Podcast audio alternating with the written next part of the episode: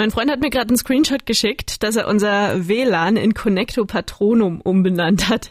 Nur ein kleines Beispiel dafür, was für große Potterheads wir eigentlich sind. Sputnik hier, ihr hört den Popkult und ich weiß nicht, wie mir das passieren konnte, aber ich habe den neuen Fantastische Tierwesen Film noch nicht gesehen. Der läuft ja jetzt schon seit fast anderthalb Wochen im Kino und Lucy aus dem Team ist jetzt hier bei mir im Studio. Du bist ja auch so ein riesen Harry Potter-Fan. Du warst auch schon im Kino, ne? Ja, inzwischen sogar zweimal schon. Der Film hat mich echt gecatcht. Krass, da muss der ja echt gut sein. Definitiv, das kann ich schon mal spoilern. Mega. Also die Fantastischen Tierwesen-Filme spielen ja im Harry Potter-Universum. Aber vor den originalen älteren Filmen mit Harry, Hermine und Ron. Dafür tauchen aber alte Charaktere in der jüngeren Form wieder auf. Also zum Beispiel Dumbledore kennen wir ja alle als den alten Schulleiter von Hogwarts mit weißen langen Haaren. Und auch die stellvertretende Leiterin McGonagall war in den Harry Potter Filmen schon ein bisschen älter, aber schon im zweiten Fantastische Tierwesen haben wir die beiden in ihrer jungen Version sozusagen gesehen. Und hier sind sie jetzt auch wieder am Start, ne? Das stimmt, einige Gesichter kennen wir schon, aber der Bösewicht ist neu. Also nicht wie in den alten Filmen Voldemort, sondern Grindelwald muss bekämpft werden. Die Welt, wie wir sie kennen, löst sich auf. Grindelwald reißt sie durch Hass auseinander. Wenn wir ihn besiegen wollen, dann müssen sie mir vertrauen.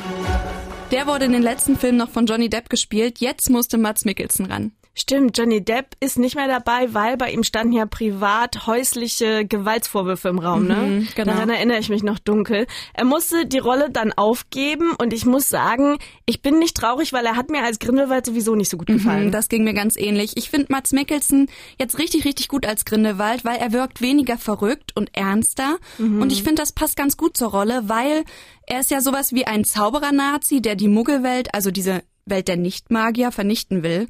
Und seiner Meinung nach sind ja die Zauberer und Hexen einfach so höhere Wesen. Unser Krieg gegen die Muggel beginnt heute! Mhm. Also verrat mir auf gar keinen Fall, wie es ausgeht, aber ich würde gerne wissen, ob dich am Film irgendwas überrascht hat. Mhm. Also ich hätte null erwartet, dass es so viel in Deutschland spielt.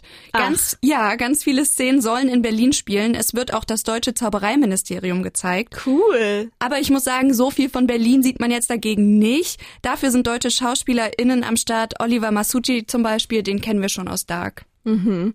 Krass. Also ich wusste gar nicht, dass das irgendwas mit Deutschland zu tun hat und ich freue mich sehr darauf, das deutsche Zaubereiministerium zu sehen. Crazy. Ja, generell geht der Film sehr auf die internationale Magierwelt ein. Es wird nämlich sowas wie der Präsident oder die Präsidentin der Hexen und Zauberer gewählt. Mich wow. hat das allerdings so ein bisschen verwirrt, weil ich kannte aus den alten Harry Potter Filmen immer nur den britischen Zaubereiminister und ich dachte, das ist halt das höchste Amt in dieser ja, Welt. Ja, der ist so der der Kopf der ganzen Geschichte. Mhm, mhm. Im zweiten Teil waren ja schon wesentlich weniger fantastische Tierwesen als im ersten Film. Wie ist das jetzt hier? Haben die überhaupt noch Platz? Ja, auf jeden Fall. Also Protagonist ist auch wieder der Magizologe Newt Scamander, der ja quasi so ein Tierflüsterer für diese fantastischen Tierwesen ist.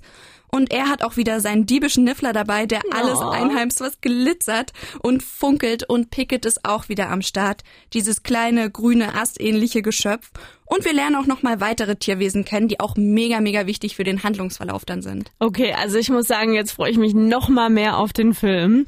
Und ich traue mich kaum zu fragen, aber war auch was dabei, was dir nicht so gut gefallen hat?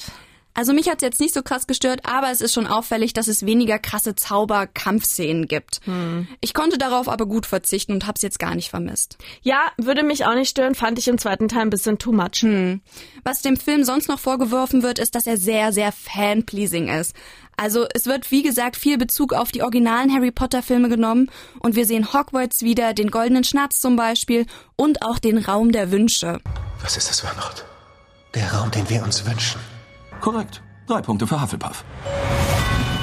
Ich fand's aber irgendwie auch mal wieder ganz erfrischend, ZauberschülerInnen zu sehen, die in ihren Hausklüften da herumhüpfen. Und da hatte ich gleich wieder so ein paar nostalgische Gefühle. Ja, also ich find's auch mega schön. Und ich bin total angefixt. Ich werde gleich mal online nach Kinotickets schauen. Mach das. Awesome. Danke, Lucy. Gern. Fantastische Tierwesen ist im Kino. Von Lucy gibt's einen Daumen hoch. Ihr könnt mir ja gerne Sprachnachricht schicken, wenn ihr eine andere Meinung habt.